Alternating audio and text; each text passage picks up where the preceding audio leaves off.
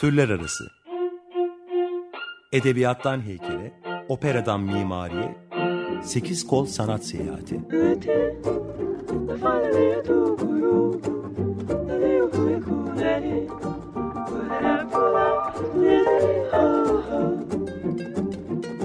Hazırlayan ve sunan Eraslan Sağlam.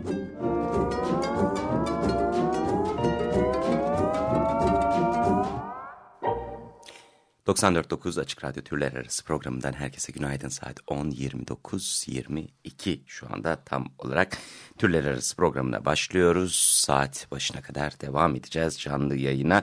Evet, bugün hiçbir müzik parçası çalmıyoruz, hiçbir şey yapmıyoruz. Çünkü bir sergiyi ancak kapsamlı konuşabilecek kadar kısa bir vakte sahibiz. Tersinden söylemek gerekirse Aykut Köksal canlı yayın konuğumuz. Hoş geldiniz Aykut Bey. Hoş bulduk Eraslan. Öncelikli olarak hayırlı olsun. Müthiş bir sergi olmuş. Sizinle gezdim. Ayrıca beni gezdirdiğin için de çok teşekkür ediyorum. Sağ ol. Gerçekten çok keyifli seninle birlikte sergiyi gezmek. Eksik olmayın. Çok teşekkür ederim. Evet, Sessizlik ve Işık sergisinden bahsediyoruz. Milli Reasürans Sanat Galerisi'nde açılan sergi 15 Kasım'da açıldı. 14 Aralık'a kadar görmeniz mümkün. Aykut Köksal'ın Sessizlik ve Işık sergisini ve bugün de bu sabahta bunu konuşacağız.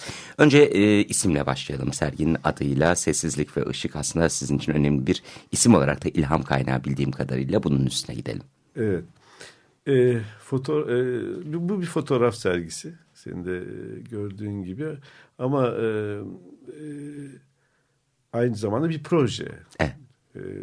2006 yılında çektiğim fotoğraflardan oluşuyor.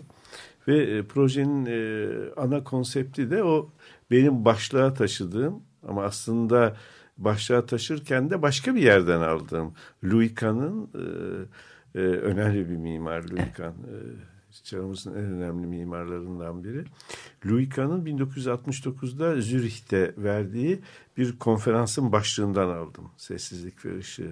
Tabii Louis Kahn'ın Zürih'te verdiği konferansın konusu da mimarlıktı ve mimarlığın zaman ötesi iki gerçekliği, bir yandan ışık. Gerçekten çok önemlidir mimarlık için ışık. Bir yandan da onu tamamlayan sessizliği Louis Kahn anlatıyor o konferansında. Ben o başlığı bu serginin başlığına ödünç aldım ama bu da dediğim gibi doğrudan doğruya benim bu fotoğraflar için 2006'da bu fotoğrafları çekerken belirlediğim konseptten kaynaklanan bir durum. Tabii önce fotoğrafların nesnesinden belki söz etmek lazım. Evet. İlk bakışta bunlar klasik dönem, yani ağırlıklı olarak 16. yüzyıl, ağırlıklı olarak değil tümün neredeyse bir tanesi hariç hepsi 16. yüzyıl Sinan döneminin mimari yapılarında çekilmiş olan fotoğraflar. Bir kısmı camilerde, külliyelerde, o dönemin mimari yapılarında çekilmiş olan fotoğraflar. Onları birleştiren özelliklerden biri bu. Ama bu fotoğraflar aynı zamanda o yapıların tanımladıkları mekanlardaki ışığı kendisine konu olarak alıyor. Ve buna bitişik olarak da tabii ki fotoğraflar sessizliği anlatıyor. İkisini bir bütün olarak anlatıyor. İkisi de birbirine birleşiyor zaten bu fotoğraflarda. Niye belki ışık diye sorulabilir.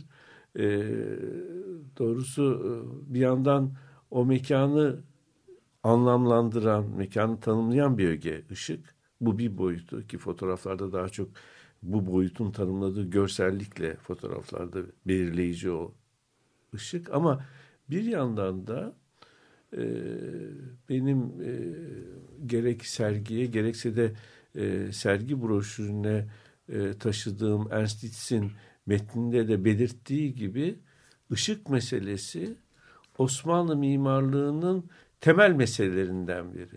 Yani ışık meselesini kavramadan Osmanlı mimarlığını kavramaya imkan yok. Aynı zamanda bu Osmanlı mimarlığının bu ayrıcı özelliğine de gönderme yapan bir konsept serginin konsepti. Peki Kuşkusuz bunun, yani bu sessizlik ve ışık temasının mimarideki karşılığının farklı mimari unsurlarda da izini sürebilirdiniz. İşte saraylar olabilirdi, müzeler olabilirdi ama siz bunun izini daha çok cami ve külliyelerdeki bu gibi yapılarda sürdünüz. Neden bunları fotoğraflamayı tercih ettiniz? Çünkü tam da bu konsepti en kuvvetli olarak duyumsayabileceğimiz, deneyimleyebileceğimiz yerler bu mekanlar. Yani 16. yüzyılın klasik Osmanlı döneminin mekanları. Orada gerçekten de bir yandan o mimarlığın artık bir tek o zamanla ait olmayan, zaman ötesi özelliğini görüyoruz. Belirli aslında fotoğraflar her ne kadar o dönemin, dediğim gibi, camilerini, o dönemin külliyelerini, Sinan döneminin yapılarını, anıtsal yapılarını kendine konu alıyorsa da aslında bunlara ilişkin bir fotoğraf sergisi değil. Bunları anlatan bir fotoğraf sergisi değil. Kuşkusuz hiç değil. Evet. Değil. Ama bunlar üzerinden mimarlığa ilişkin bir söz söyleyen, ama o sözün de en belirgin olarak İstanbul'da, yakın çevremizde ortaya çıktığı bağlam olarak bu yapıların oluşturduğu, bu yapıların o bağlamı oluşturduğunu söylüyorum, düşünüyorum. Hiç kuşkusuz belki eğer Türkiye'de, İstanbul'da değil de başka bir coğrafyada, başka bir kentte yaşıyor olsaydık ya da ben başka bir bağlamı kendime seçmiş olsaydım, o zaman çağdaş mimarlığa da yansıyabilirdi. Başka bir dönem mimarlığına da giderek bu tema izlenebilirdi. Ama ne yazık ki Türkiye'de bununla sınırlıyız. Ne yazık ki bu nitelikte mekanları aradığımız zaman Osmanlı'nın klasik dönem mekanlarıyla sınırlı kalan bir yapılaşmış çevreyle karşı karşıyayız. Yani hazin ama böyle. Evet. Aslında kanımca bu bağlam en iyi bir şekilde Türk Sanatı'nın 1946'daki alıntısı Ernst Diez'in yazısında bu bağlam çok net olarak konuluyor. Hem bu yazıyı aktarmanızı, yani yazıyla ilişkinizi aktarmanızı rica edeceğim. Hem de bu yazı aynı zamanda serginin objelerinden biri. Görsel tabii, malzeme, sergilenme ojelerinden biri. Tabii. Bir de bunun üstüne gidelim lütfen. Tabii. Önce yazıdan, yaptığım alıntıdan söz etmek isterim bir parça. Çıkış noktasını oluşturmadı tabii, dediğim gibi. Bu sergiyle ilgili konseptle ilişkin çıkış noktasını bu yazı oluşturmadı. Ama daha sonra bu sergi düşüncesi ortaya çıktıktan sonra birden aklıma Ernst Diez'in metninin, bu metninin ya da kitabındaki bu bölümün tam da benim sergi için belirlediğim konseptle örtüştüğünü fark ettim. Ernst Diez sanat tarihçi. 1940'larda İstanbul Üniversitesi Sanat Tarihi bölümünde bulunmuş çok önemli bir Türk Osmanlı sanatı uzmanı, özellikle uzmanlık alanı Osmanlı sanatı. 1946'da Türk Sanatı adıyla yine İstanbul Üniversitesi yayınları arasında çıkmış olan bir sanat tarihi kitabını yayınlamış. Kanımca eğer Türkiye'de sanat tarihi isminden söz edeceksek, edebiliyorsak bunun içinde Ernst Diez'in çok önemli, kurucu bir kişi olarak çok önemli bir yeri var. Ama tabii Türkiye'de, özellikle de o dönemde doğru bir paradigma üzerine oturan sanat tarihçiliği yapmak kolay bir şey değil. Daha çok tüm o dönemin düşünsel üretimi ancak bir ideolojik arka planla üretildiğinde var olabiliyor ve onay görüyor. Ernst Diez meselesi ise bu değil. Ernst Diez meselesi doğrudan doğruya bütün bunların ötesinde, ideolojik bir arka plana gitmeden Osmanlı mimarlığını kendi gerçekliği üzerinden okumak. Aslında çok cesurca ve çok riskli bir şey.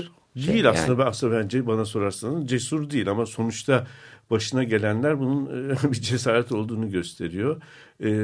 Bugün için artık çok açık bir gerçeklik olan Ayasofya ile klasik dönem Osmanlı mimarlığının, yani fetih sonrası Osmanlı mimarlığının ilişkisini bu kitabında ortaya koyuyor. Hatta benim alıntıladığım Metnin ilk cümlesi şöyle, onu okuyalım.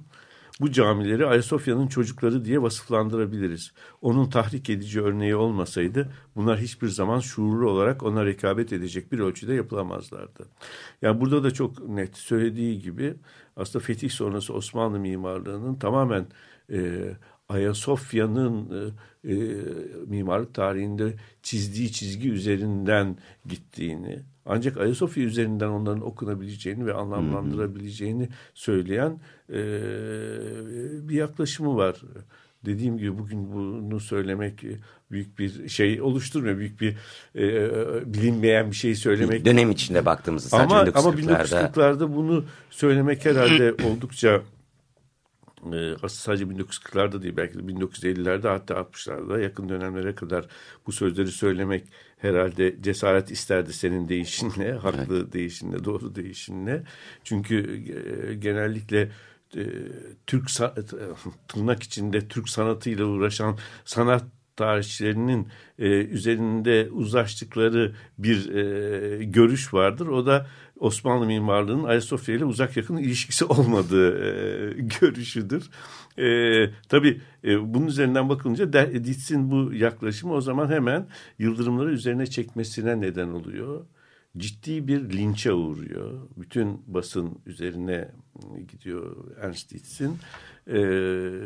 Ve sonunda İstanbul Üniversitesi'ndeki görevi, bu kadar önemli bir sanat tarihçi. Bence dediğim gibi Osmanlı sanatı üzerine, Osmanlı mimarlığı üzerine özellikle en önemli metinlerden, önemli kitaplardan birini yazmış olan Ernst Diez üniversiteden uzaklaştırılıyor, görevinden uzaklaştırılıyor ve sonunda da Türkiye'yi terk ediyor. Ve ne yazık ki Türkiye'deki sanat tarihi disiplinde ondan sonra ayağa kalkmıyor. Bunu çok rahatlıkla söyleyebilirim. Özellikle İstanbul Üniversitesi'nin sanat tarihi bölümünün, özellikle de işte tırnak içinde Türk sanatı diye adlandırılan Osmanlı ve öncesine ele alan sanat tarihi bölümünün son derece yoksul bir üretimle, hiçbir düşünsel katkı yapmayan, bugüne kadar, hatta bunu açıkça söylemekte hiçbir sakınca yok, bugüne kadar son derece yoksul bir üretimle bugüne ulaşmasında herhalde o dönemde Ernst Diez'in başına gelenlerin de rolü olsa gerek. Diez'in orada, Ernst Diez eğer kalsaydı İstanbul Üniversitesi Sanat Tarihi bölümünde, herhalde o bölümün geleceği, daha sonraki yetiştireceği kişiler tümüyle çok farklı olurdu. Neyse, şimdi Diez'in tabii bu metni sadece Diez'i anlatmak için, Diez'in kim olduğunu söylemek için bu parantezi, Ayasofya parantezini açtım. Ve Diez bu metninde devam ediyor ve aslında Osmanlı mimarlığının Ayasofya'dan aldığı şeylerden birinin de ışık meselesi olduğunu söylüyor. Hatta şöyle diyor, işte bu Osmanlı mekanından söz ederken duvarlar ve kubbelerle kapanmış olan yuvarlak girinti ve çıkıntılarıyla bu hareketli mekan kozmik aydınlıkla müttehit, yani birleşik, müttehit bir sanat gösteren bir mekan, bir sanat mekanı teşkil etmek zorundaydı. Ve şöyle devam ediyor az ileride. Çok eski İran mekan inşaları tekamülün en alt basamaklarında bulunuyorlar. Zira bunlar ışık tesirini tanımıyorlardı. Bu, yani ışık tesiri, bu Akdeniz'de yaratılmış bir şey olup bugünkü abidelerin durumuna göre ilk defa Roma'da, Pantheon'da başlamış ve Ayasofya'da da tekamülün yüksek bir basamağına varmış olarak görünüyor. Tamamıyla gelişmiş olan bu mekan sanatı, hakimiyetlerinin uygun bir ifadesi olarak Osmanlılar tarafından ele alınmış ve böylece aynı zamanda bütün İslam cami inşası da tekamül safhasının son ve yeni bir basamağına, yani mekan ışık yapısına ulaşmıştır. Gerçekten olağanüstü. Evet, ve buna ek olarak da aynı zamanda şundan bahsediyor aslında. Mekan sanatının ve ışıkla kurduğu ilişkiyi baktığımızda, özellikle Akdeniz'de yapılan bu uygulamalarda İran sanatının dışına bıraktığımızda bir Rönesans fikrinin oluşturmasından bahsediyor ki çok, bu da çok mühim. Çok doğru, çok doğru. Ben o bölümü atladım. Sağ olasın, onu anımsattığın için. Evet, hükümranlık fikrinden kuvvet alarak Haliç'te Doğu Roma mekan sanatının dünyada eşi olmayan bir Rönesans'ı meydana gelmiştir diyor Osmanlı mimarisi için. Tabii bunlar son derece önemli saptamalar ama ne yazık ki sanat tarihçiliğimiz bu Ernst Diez'in bu önemli okumasını 1940'larda kitabında da sözünü ettiği bu önemli okumasını görmezden gelmeyi, sadece görmezden gelmek değil, hatta mahkum ederek dışarıda bırakmayı seçiyor. Evet, şimdi burada tabii asıl bu ışık meselesi, dediğim gibi bu metni benim alıntı, doğrusunu söylemek gerekirse biraz sergide bu metni alıntılarken Ernst Diez'e bir saygı ifadesi olarak da yer vermek istedim. Yani evet, doğru, ışık meselesine odaklandığı için sergideki benim ana konseptimle bütünleşiyordu bu metin. Onu belki bir anlamda açıklıyordu. Tabii şöyle bir iddiası yok serginin, onu söyleyeyim. Osmanlı mimarlığında ışık nasıl bir rol oynuyordunun cevabını arayan bir sergi değil. Halbuki derdimiz de bu değil. Dert bu değil. Yani. Olabilir. Öyle bir dert de olabilir. Evet. O çok zor bir proje olurdu. Yani gerçekten de fotoğraflar üzerinden ışığın Osmanlı mimarlığında oynadığı rol. Çünkü o önemli bir şey. Evet. O ayrı bir başlık. Hani o ayrıca konuşulabilir. Dilersen vaktimiz olursa belki konuşuruz. Neydi o rol diye. Ama serginin meselesi o değil. Serginin meselesi sadece daha alçak gönüllü o mekanlarda ışığın izini sürmek, onun mekanı tanımlamada yarattığı görselliği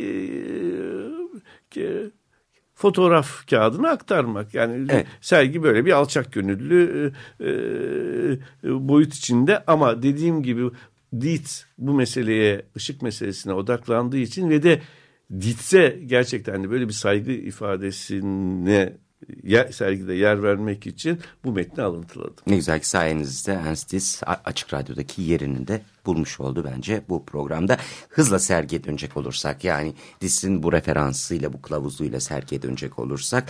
Evet, Milli Reasürans Sanat Galerisi'nde açıldı. Ben bu hafta sonu gördüm. 14 Aralık'a kadar görülebilir. Sessizlik ve Işık sergisi Aykut Köksal'ın ve canlı yayında da konuşmaya devam ediyoruz kendisiyle. Şimdi yerleştirmeye baktığımızda Aykut Bey, mekan olarak Milli Reasürans Sanat Galerisi aslında orada benim gibi sergi gezenlerin gözüyle diyeyim, başka bir konsept, hatta daha açık bir dille başka bir hava yakalamış vaziyette. Bu hava, bu atmosfer sizin yerleştirmenizde nasıl oldu? Bunu konuşalım bu sergiyle.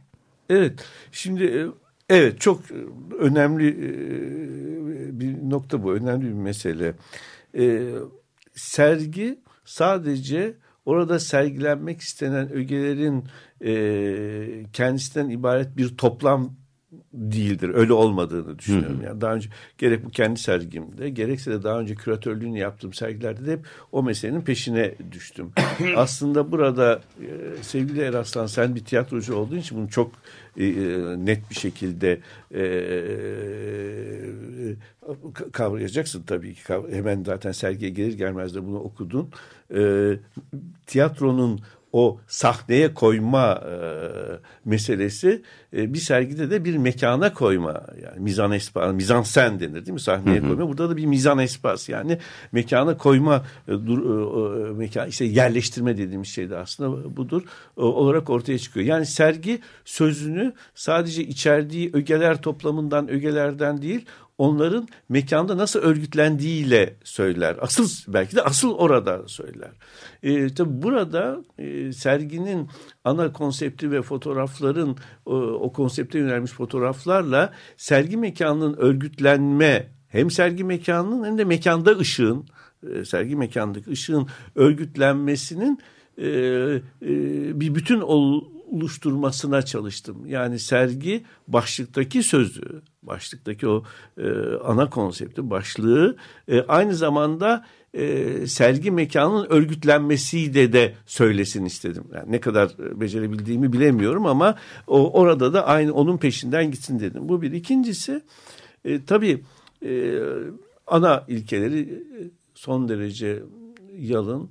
Ana belirleyici ögelerine önce bir mekanın çözümlemesini yaptıktan sonra, mekanın belirleyici ögelerini, düzlemlerini çözümledikten sonra ona odaklanan çok yalın bir düzen bağıntısıyla belirlenmiş bir sergi düzeni var. Aslında neredeyse sergiye girildiğinde kendisini hissettirmeyen bir düzen bu. Öyle de olması lazım zaten.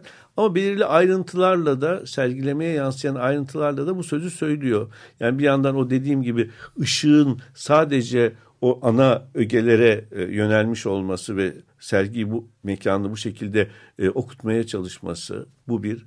Bir başka özellik, yine pek çok kişinin dikkatini çeken, fotoğrafların altında onun hangi yapıya ait olduğunu gösteren bir küçük kimlik kartı yok. Hayır, sadece fotoğrafı görüyoruz. Sadece fotoğrafı mesela. Ama başka bir yerde ise fotoğrafların küçük örneklerinin altında merak edenler için onun hangi yapı olduğunu anlatan küçük kimlikler yazılı. Çünkü niye? Çünkü fotoğrafların meselesi o yapıyı, o binayı, o mekanı göstermek değil. Başka bir şeyi göstermek için, onu anlatmak için. Serginin düzenlenmesinde böyle bir ayrıntı serginin ana sözüyle de bu şekilde örneğin birleşebiliyor. Evet, dolayısıyla bu şekilde bir yerleştirme yaptığınız için biz sergiye girip sergiye bakmaya baktığımız andan itibaren aslında bunun bir cami fotoğrafları sergisi olmadığını, kümülatif, totalde bir sergi ve bir yerleştirme olduğunu, münferit örneklere bakarak değil de bütünün içerisinde nasıl bir hacim teşkil ettiğini okuyabiliyoruz. Galiba bu anlamda Milli Reasürans Sanat Galerisi'nin fiziksel mimari yapısı da sizin için bir ilham kaynağı oldu diyebilir miyiz, oradaki çeşitli düzlemler? Şimdi evet, oldukça ilginç bir ayrıntı bu. Şimdi bu Milli Reasürans'ın galeri mekanı başta bir sanat galerisi olarak tasarlanmış bir mekan değil. Yapının bütünü ortaya çıktıktan sonra neredeyse arta kalmış, ortaya çıkmış bir mekan parçasına galeri işlevi yüklenmiş. Ve tabii şunu söylemek lazım, yıllar boyu Ameli Edgün'ün son derece başarılı yönetimiyle de... Emeği ve çabası ve yönetimi, seçimi, varlığıyla da önemli bir sanat mekanı haline gelmiş. Ama aslında mekan bir galeri olarak tasarlanmamış olduğu için ilk bakışta karmaşık, girintileri çıkıntıları olan, net olarak okunması belki zor olabilecek bir mekan. Eğer mekanın bu özelliğine teslim olursanız orada gerçekten de sergi için belki elverişsiz bir mekan diye de görebilirsiniz. Ama eğer o mekanına girdikten sonra bütün buna karşın mekanı az önce söylediğim gibi mekanı eğer çözümlerseniz, analiz ederseniz, ana belirleyici ögeleri ortaya koyup ona göre bir sergileme yapısı, sergileme düzeni oluşturursanız birdenbire o mekan başka bir mekana dönüşmeye başlıyor ve neredeyse son derece ilginç bir şey söyleyeceğim. Serginin açılışında Sarkis geldiğinde sergiye baktı ve ilk söylediği şeylerden biri ya burası çok iyi bir mekanmış dedi. Çok gerçekten iyi bir sergileme mekanıymış dedi. Belki bunu dedirten işte sanıyorum oradaki bu mekanın ışığın ve de yerleştirmenin aracılığıyla mekanın örgütlenme biçimi olabilir. Ya yani bu anlamda da o galerinin ilginç bir yaşadığı deneyim oldu bu ki Ameli de aynı şeyi, Amel'in de dikkatini çekti sonuçta. Peki devam ediyoruz. Aykut Köksal'la birlikte Sessizlik ve Işık sergisini konuşmaya 15 Kasım'da açıldı Milli Reasürans Sanat Galerisi'nde. 14 Aralık'a kadar gezmeniz mümkün. Tabii çok soru var ama hemen şunu da merak ediyorum. Açılış günü ve takip eden günlerde gezenler iyisiyle kötüsüyle neler konuştular sergi hakkında Aykut Bey? Serginin ana sözünün izleyiciye ulaştığını düşünüyorum. Hı hı. Konuşulanlardan çıkarttığım sonuç o. Gerçekten de beni şaşırtan, canım ben bu sergide bunun peşinde değildim, başka bir şey söylemek istiyorum dedirten hiçbir saptama, hiçbir anlamlandırma görmedim. o mekana belki önceden sergilenen fotoğrafların birkaçını medyada görüp de gelenler öyle bir izlenimle ya da öyle bir arayışla gelmiş olabilirler. Ama geldikten sonra ve sergiyi gördükten sonra sergiyi anlamlandırırken gerçekten asıl serginin kendi meselesinin okunabildiğini saptadım. Bu aslında çok önemli bir şey. Çok önemli. Son derece yani hedefe ulaşmış demektir sergi. Evet, çünkü bu aynı zamanda kendi içindeki taşıdığı en büyük risk olduğunu düşünüyorum serginin. Yani hayatımızı çünkü şunun üstüne maalesef kurguladığımız için A'cı olmak, B'ci olmak, D'ci olmak, oraya ait olmak, öbür yere ait olmak gibi kategori bence tuhaf, suni, yapay kategorizasyonların peşine düştüğümüz için hemen bu sergi, efendim işte bu işte bir cami fotoğrafları sergisi ya da tam tersine gidip işte mimari ve ışık üstünde sadece bunun obje... Hayır, iki taraftan da okumak mümkün değil. Yani doğru okumayı yapabilenin tek koşulu o mekanın içine girmek, orada sergiyi gezmek, bununla ilgili bir fikir sahibi olmak. O fotoğraflarla ilişkiye girmek. O mekandaki düzenleme üzerinden fotoğraflarla ilişkiye girmek. Aynen öyle. Umarım, yani temennim de bu noktada, seyircinin ilgisinin süreceğini düşünüyorum. Kapanana kadar, 14 Aralık'a kadar süreceğini düşünüyorum ama umarım seyircinin gösterdiği hassasiyeti basın da gösterir sergiyle ilgili. Çok teşekkür ederim. Rica ediyorum. Süremiz çok daraldı. Birazcık daha süre çalmış bulunduk. İşaret etti teknik masa şu anda. Şunu konuşmadan edemeyeceğim Aykut Bey sizinle. Şimdi sergiye bakarken Ernst Diez üstünden bir genel mimari ve ışık üstüne ve Osmanlı mimarisi, Fethi sonrası Osmanlı mimarisi üstüne bir bakış sundunuz. Ardından bu referanslarla sergiyi gezdik. Şimdi maalesef sizi biraz daha bugüne çağıracağım bununla ilgili ve bugüne dair bir bakış açısı rica edeceğim. O da şu: mimarinin özellikle Osmanlı mimarisinin, eğer yanlış anlamazsanız, imitasyona varan çeşitli uygulamalarıyla karşı karşıyayız. Bugünkü mimari uygulamalara baktığımızda bu mimari uygulamaların aynı şekilde ışıkla bir ilişki kurduğunu söylememiz mümkün mü? Yoksa o aynı imitasyon tavrının bu mimarinin ışık örneklerinde de bugün sürdüğünü mü söylemek mümkün? Bir kez şunu önce çok net olarak söyleyelim. Bugün Türkiye'de eğer spesifik olarak cami mimarlığından söz ediyorsak herhalde oradan söz etmek istediğini düşünüyorum. Bugün Türkiye'de bir cami mimarlığından söz etmeye imkan yok. Böyle bir mimarlık yok. Bir yandan gerçekten anonim olarak ortaya çıkan herhangi bir mimari bilgi üretimi bağlamında değerlendirilemeyecek olan yüzlerce ve yüzlerce cami dediğimiz yapı var. Bunların tabii ki bu gelenekle bir ilişkisi var. Oradaki bir takım form alıntıları yok. Betonarmeden yapılmış kubbeler ya da kemerler ya da yapının biçim olarak geçmişe bazı sözde referanslar taşıması orada bir geleneğin sürdüğü anlamına tabii ki gelemez. Zaten o gelenek süremez. Modern dünyada geleneksel dünyanın dili konuşulamaz. Onun ötesinde ancak bugünün mimarlığı üzerinden bir şey söylerse söyleyebilir. Ama böyle bir cami mimarlığı da yok. Ne yazık ki böyle bir cami mimarlığı olmadığı için belki iyi niyetli diyebileceğimiz bazı denemeler de çok başarısızlıkla sonuçlanıyor. Şimdi hemen çok somut bir örnek vermek istiyorum. Hatta adını da söyleyeceğim. Yine çok iyi niyetli bir girişim var. Emre Ağut'un son bir çağdaş mimari dili kullandığı, çağdaş mimari dili üzerinden biçimlendirdiği bir cami var. İstanbul'da sanıyorum Çekmece'de gerçekleşmiş bir yapı bu. Ve o yapının ana meselesi olarak bir mağara alegorisi düşünülmüş. Ve hatta bu yüzden de ışıktan tümüyle ışıksız bir mekan kurgulanmış. Yani bu o kadar yanlış ki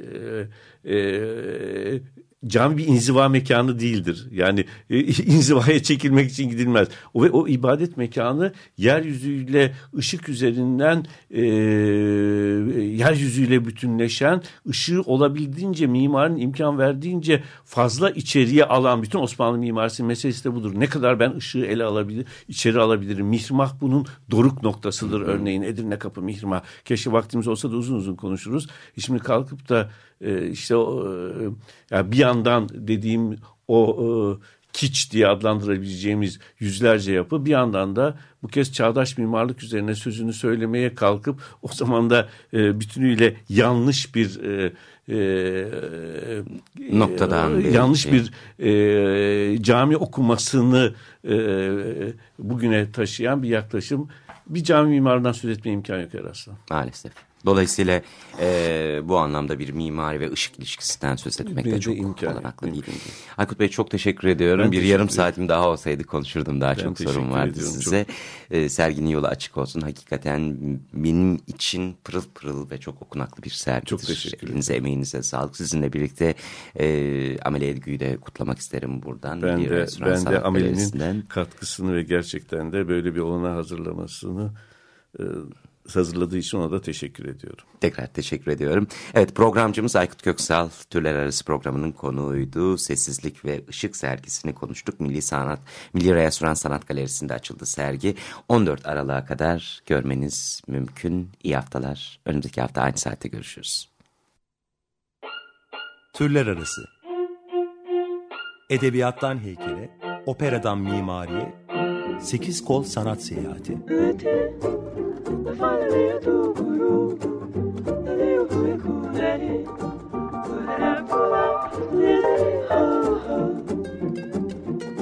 Hazırlayan ve sunan Eraslan Sağlam.